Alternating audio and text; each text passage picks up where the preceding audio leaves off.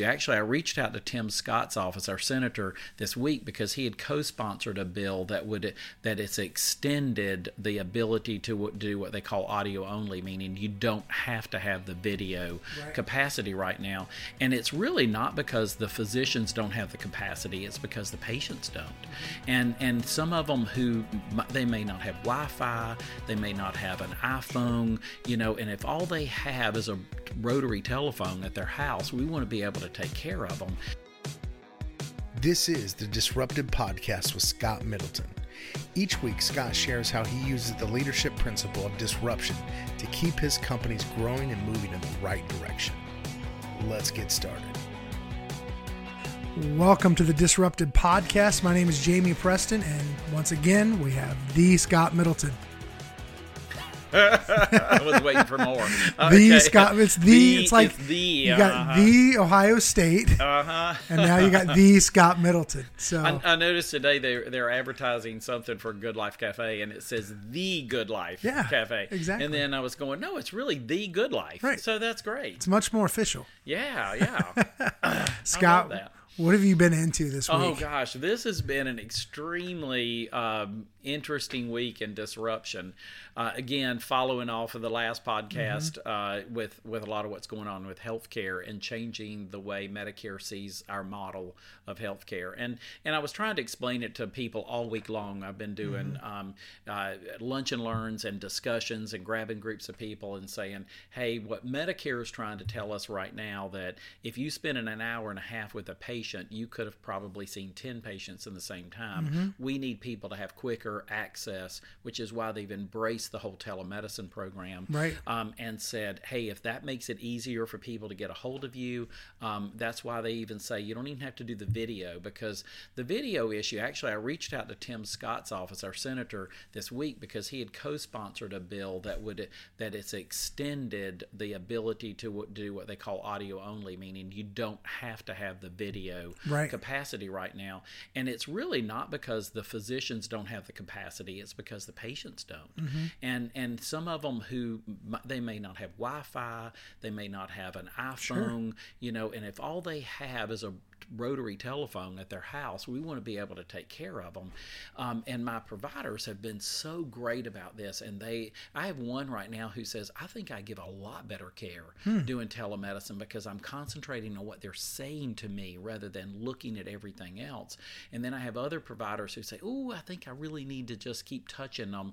But the truth is, those are the providers who haven't done a lot of telemedicine. Yeah. so once they do telemedicine, they really see the advantages.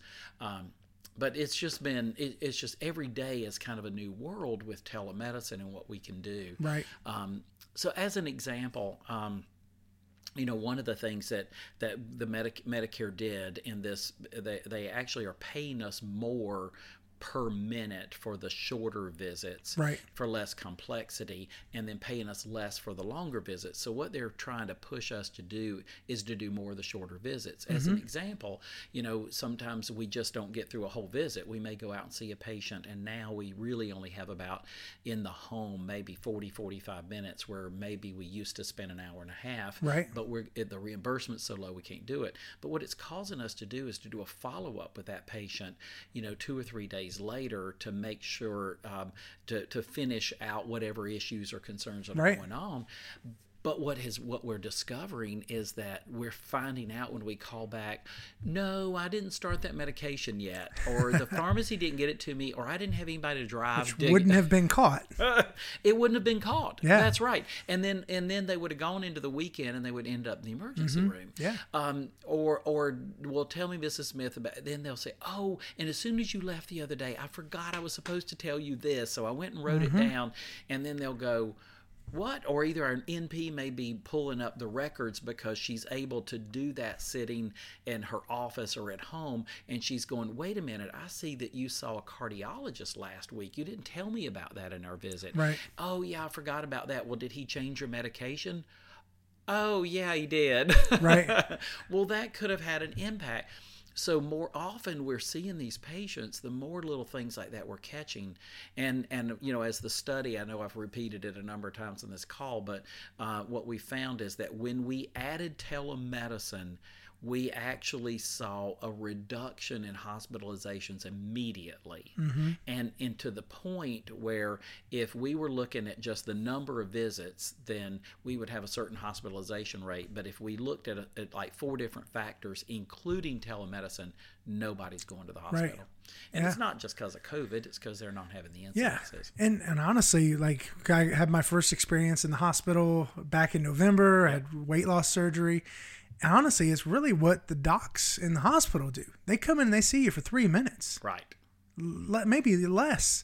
Hey, how you doing? Doing good. And then they bill two hundred dollars for that. right but they see you every day Yeah, and and, exactly. and the whole goal is if i see you every day i build this rapport with you i know everything that's going on of course you're only in the hospital what two days Yeah, three days now one day, yeah. um, and and the problem is you go home with as many questions as can be uh, and don't know what you're supposed Right. to take or not take and that's why that first telemedicine visit needs to occur on the day you leave the hospital Mm-hmm. because you literally go to the pharmacies and, and i had my dad had some um, Mm-hmm. outpatient surgery and so he had all these prescriptions so i just immediately sent them over to the pharmacy. I don't know why. I'm in this business. I should know better. And so the next day we get all these drugs and and i'm going what in the world is this stuff for? Yeah. and so i start looking and it was all drugs in case he needed them. Wow. and and he didn't take but one. It was Mm-hmm. a cream that had to go on his face but everything else was thrown away because and what a waste it was and it, It wasted is. my time i'd drive all the way to the pharmacy and go pick it up so disruption is you know maybe just you got to keep asking Yeah. you know why we're doing that Now, do you feel like these changes overall are going to make healthcare better or worse? Oh my gosh, healthcare is going to be so much better. Now, there's going to be certain groups of people who are worse off. Um, hospitals, probably. Right, yeah. Mm-hmm. Um, I think hospitals are going to shrink in size uh, in terms of at least bed capacity. They're not going to have as many people in the bed. Mm-hmm. So they're going to have to look at other ways that they take care of, of their patients. Um, Yeah. But yeah, definitely that's going to change. And then every time things look a little bit different, you know, so one of the things that uh, the reason I reached out to Senator Scott's office is that the audio only was suggested, it's been extended for another three months. So we can mm-hmm. use this through, I think, April or May. But then if it's not extended, it could go away, which now means I have to do a video visit. And I have so many patients right now that just can't Yep. do that. So they're not going to get visits because we can't get out to their house and they certainly can't get into the doctor. Right. And then it won't be profitable. Right. You gotta you gotta make money or you can't do this. Yeah, So- exactly. So, I, fa- I was talking to a provider. We were doing an interview today, and she'd been doing some home visits for another organization. And she said she went to this guy's house one day, and he hadn't had anything to eat in four days, not oh anything substantial. And the reason was is that the Meals on Wheels people dropped everything off at the end of his driveway, which was way down this dirt road, hmm. and he didn't have any way to get out there. Wow. So if she got his Meals on Wheels, I guess they were the meals were still good. I don't know, but um, you know how how sad it is that we're going to have a healthcare issue, a hospitalization for somebody just because we didn't make sure that they got the meal and the food that they needed. Or he doesn't even make it to the hospital. Right. Yeah. Yeah. Period. Yeah. And Well, and, and, and in that case, unfortunately, he'll he'd die. Right. Um, but on the other side, and, and it does it costs Medicare less money. You know, the gruesome point of it is, but the hospitalization could have cost thousands, you know, of Sure. dollars. And so, what we're finding with those shorter visits, we're gonna we're gonna keep those from happening. But it's it's hard to it, the hardest change. We have one provider now. We have 250 providers that work for us, and we have one that's going to quit right now because she said, "I just can't handle the stress of all this change." Hmm. And we were going like, "All you got to do is we're setting the schedule up for you. You just need to follow it." Right. you know. And and she's so scared about what's going to happen, and I'm going. Well, she's going to go somewhere else, and, and it's all changed there too Yep. you know um, but most of our providers have been really good about it they know that this change is constant we're always Mm-hmm. going to have this and and we keep moving forward with it Now, is this the same kind of changes in the clinics? Yeah, uh, well, a little bit because yeah, the clinics have had already been there. So so the interesting piece of it for for years, I mean, our, our providers have figured out that to do a longer visit, even a more complex visit, they were getting paid less. So they've been kind of used to doing these short visits, which is why when you go to the doctor, they spend all three minutes with you because that's where Medicare gets their they feel like they get their biggest biggest bang for their buck. And and it's not that the providers aren't knowing everything, but the, the in the clinic clinics though they're not seeing them as often enough. Right. so what we're trying to do now is to match those clinic visits up with more telehealth. So if you go to the clinic good we're going to still follow up and do a telehealth in two or three days. Um, I think we need to look at how we automate some of that system down the road to know at what point do you need to have those visits. And so once we we can do some artificial intelligence that can identify certain factors in your chart. So for example, if you have a lab, um, the real you know like in the past, a doctor's office has just called and said, "Hey, Miss Smith, your labs are back." Well, you have a thousand questions, and the gal calling you about that has no, not well. What does that mean? Well, I don't know. Sometimes good, sometimes bad. Right. Or you'll have to talk to your provider. So our thing is, is if we know labs are coming, if we knew the date that the lab was going to be posted, which we probably could because we send the labs to, to, to the lab company. The lab company posts it back into our records. As soon as that record is done, it should trigger a telemedicine visit. Mm-hmm. So I can get on the call with you and say, hey, Jamie, your labs are back. Right. And let me tell you what's going on with those right now. Not just to say it's normal because there's nothing in labs. Right. it's normal. But but if it's an AI, it should be able to find issues yeah, if it's abnormal, and flag right? those. Hey, this person definitely needs a telehealth visit or maybe even a visit. Right. So uh, there should be something like I'm, I can't imagine there's not. Well, I was talking to um, the medical director for um, the the hospice we primarily use, Right. and and what um, I was telling him, I said, you know, what we're doing now is we'll put an order in for hospice, and and sometimes, especially with some of our newer providers, they may not really understand the whole qualifications for a hospice patient, and so um, the hospice nurses go out and do an evaluation to determine it. Well, sometimes that doesn't really happen either, or in a Right. timely manner. And I said, so what I'm going to start doing then is we will have a, if somebody writes an order for hospice, we're going to go ahead and let that trigger a, a, a, a what I call a tickler in our file to say our palliative care provider needs to take a look at this. Right. And generally would schedule a visit to talk to the patient.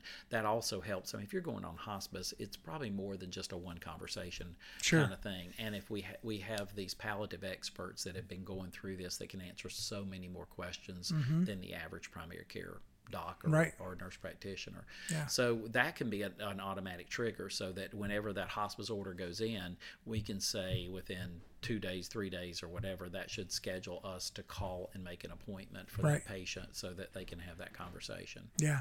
And then you have the face to faces now, which can be done by video. Right. The, hosp- the hospice nurse shows up. They, they get on with a nurse practitioner. They can do that face to face visit without ever having to go out there. It saves time, money. It's so much easier. Yeah, and that's that's another one of those things we don't know whether will last uh, post pandemic or not. But yeah, if you're looking for ways to get our providers to be able to see more patients, so as I, I was riding back over uh, for for this this afternoon, ABC News announced that um, Biden has just extended the ability to sign up for any Medicare Medicaid Advantage programs for an additional three months. Usually it ends on January 31st, and now it's going to go through May. And uh, he's trying to open up access for more and more people. So if Medicaid regulations change, which they will under this administration, there's going to be hundreds of thousands of people who have health insurance benefits next by May that don't have it right now. Wow. Well, we're not going to we're not going to create thousands of more doctors or NPs between now and then. so so I mean we barely keep up with the ones that are retiring and and going out of service with the new ones that are coming in. So there's going to be this backlog. So if we don't reduce, and maybe that's what Medicare is looking at, if we don't reduce the amount of time that our providers are spending with patients, then we won't be able to see them all. And so um, you know some of my providers have had a harder time. They'll go, but God, Scott, I mean it, it sometimes it just takes an hour and a half to see those to get that thing get everything I need to do. And I said, yeah, but but in the middle of that, you just didn't see another five patients Right. that had you seen, you could have probably saved their lives. So who's going to see those? Mm-hmm. Yeah. You know, so It's really just a mental switch to say, I can't work like that anymore. I have to work differently. I have to work smarter. um, more efficiently Yeah. To help more people at Right. the end of the day, and that's really what it's doing. And sometimes it, we just overthink it anyway. Yeah. you know, And they're I've spending way too much time overthinking it. I have never had an hour and a half doctor's visit. Oh, right, and and and I do, but um, I also have a I have a concierge, concierge, um, yeah. Mm-hmm. doc, doc, and so I pay for that privilege of, Right. of being able to have that additional time uh, with him. So he'll bill my insurance for whatever the regular visit is. Mm-hmm. He's not billing those prolonged codes or anything, but if I but I get access to him, and Mm-hmm. I have uh, plenty of access, uh, you know, to that. Do I get a, any?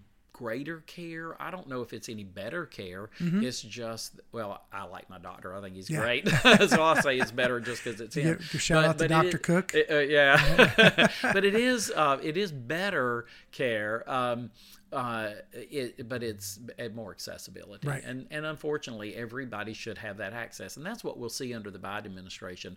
Uh, I think before, and and I, I hate to make it a Republican or Democrat, but there's there's a certain um, group of people that would say that healthcare is not a right; it's a privilege based Mm-hmm. Right. on your financial ability. Um, I personally believe that healthcare should be a right. I mean, there Mm-hmm. should be nobody that shouldn't have access. But I also personally feel that everybody should have access to food. Sure. You know, and the medications and and and shelter and Mm-hmm. clothing and that kind of thing. Um, but unfortunately, a lot of people don't. You know, in this world for Yeah.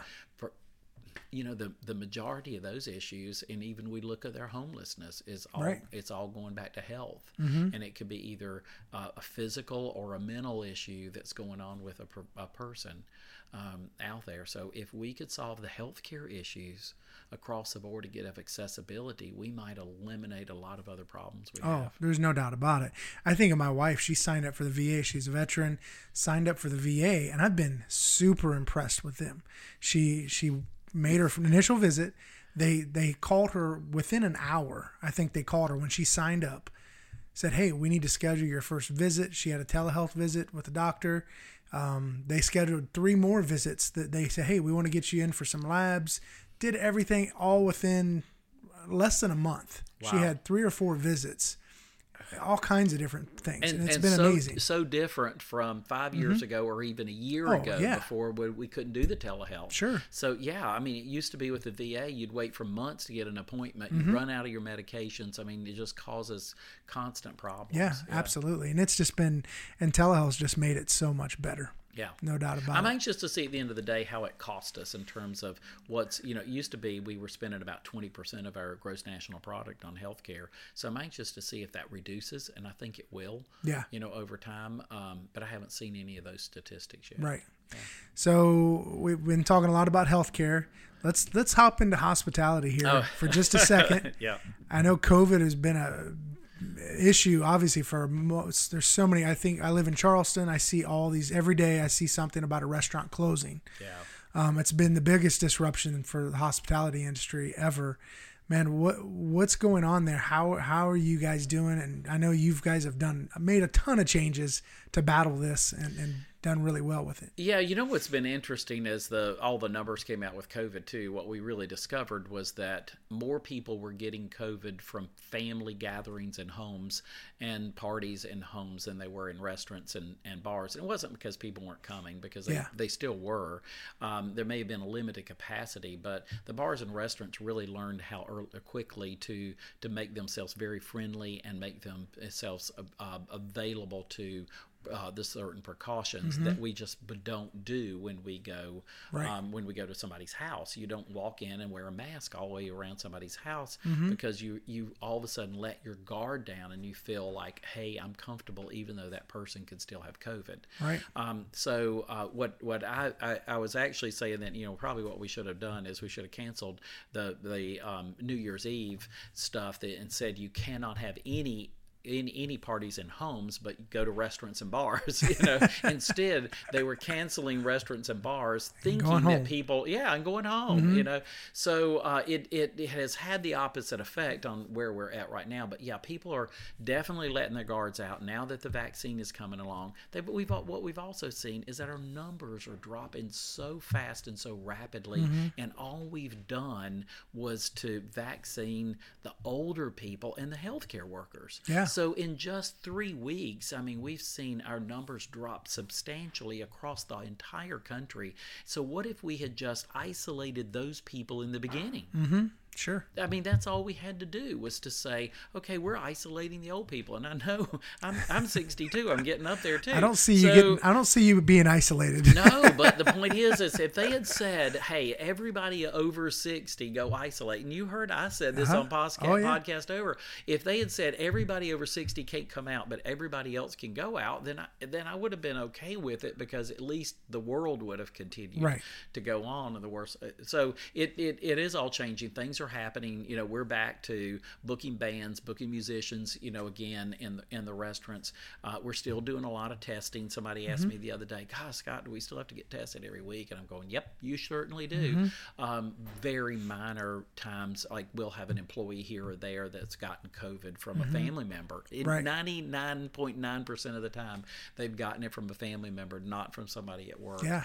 Uh, so I'll just say I think it's safe. Um, it's time for us to go back out in South Carolina. We definitely need to get rid of this 11 o'clock curfew. Uh, of course, I've never believed in it. It's the dumbest thing to think that somehow we're going to curb the spread. the young people were not the spread Right. ever of COVID. The spread was coming from older adults, nursing homes, assisted livings, hospitals, um, and and so we should just get rid of that. But there's this. Um, I feel like I'm going back through the Roaring Twenties when they put prohibition in in place. Is that oh my God, somebody out there thinks that has something to do with it, or they're trying to push their agenda. So I think we'll see things um, popping, rocking and rolling Yeah. really soon. Um, those of us who who've spent this year, fortunately, and we were fortunate to be able to afford to do that, um, but we have uh, we've moved things around in our in our restaurants, and so we've opened up more uh, Uh, more spaces and created more ways to take care of patients. And I think our done a lot of renovations in our mm-hmm. spaces, and so uh, those of us who've really be, had that opportunity and been able to do it are going to succeed. But so many others are Yeah. just It's hanging heartbreaking. on by a thread. yeah. yeah. it really is. Uh, but uh, but the other side, I think what you have to look at, like um, our our coach Chip Klose that we use, uh, restaurant uh, strategies. If you want to look at a good Mm-hmm. good podcast, podcast, yep. Um, so Chip was saying that you know he was coaching with a guy in New York that was wanting to open a restaurant, and and Chip said, well, what are your hours? And he said, well, we'll be open from six to ten, you know, six days a week. And Chip was going, well, you'll fail. Hmm. And he said, What do you mean? I can't fail. You know, I'm going to do this and this and this. Right. And he's got all this plan together. And he said, How are you going to pay the rent on five hours, six hours a day, six days a week? That's 36 hours. There's no way you're going to be able to put enough people in. So he helped him calculate how many tables. He said, You would have to be full every single second and turn those tables you know with, within a certain period of time in order for you to even break even so if Right. you don't, you're not thinking lunch if you're not thinking breakfast if you're not thinking after Mm-hmm. so that's what we've we've started doing and so you know in our, our restaurants we've changed it up we're we're creating um, some of our spaces as music venues that'll eventually be more of that 10 p.m to 2 a.m Right. kind of music venues but they also are still going to be set up for restaurants so you'll be able to come in and eat your dinner at six o'clock five o'clock or up until the time of the show so uh, we we've been able to expand the number of hours our space is being used Right. and, Absolutely. and at the end of the day, in anything you do, you have to look at um, how much are you using whatever it is that you're investing in. right. Absolutely. Yeah. Good stuff here. Scott, Scott thanks so much. Thank Appreciate you. your time. And uh, yeah, we'll see you next week. All right, we'll disrupt some. All right, Absolutely, I know you Jamie. will. All right. Thanks for listening to the Disruptive Podcast with Scott Middleton. Follow us on social media on Facebook and Twitter at the Disrupted Podcast. You can also help us out by giving us a five star rating. Thanks for listening.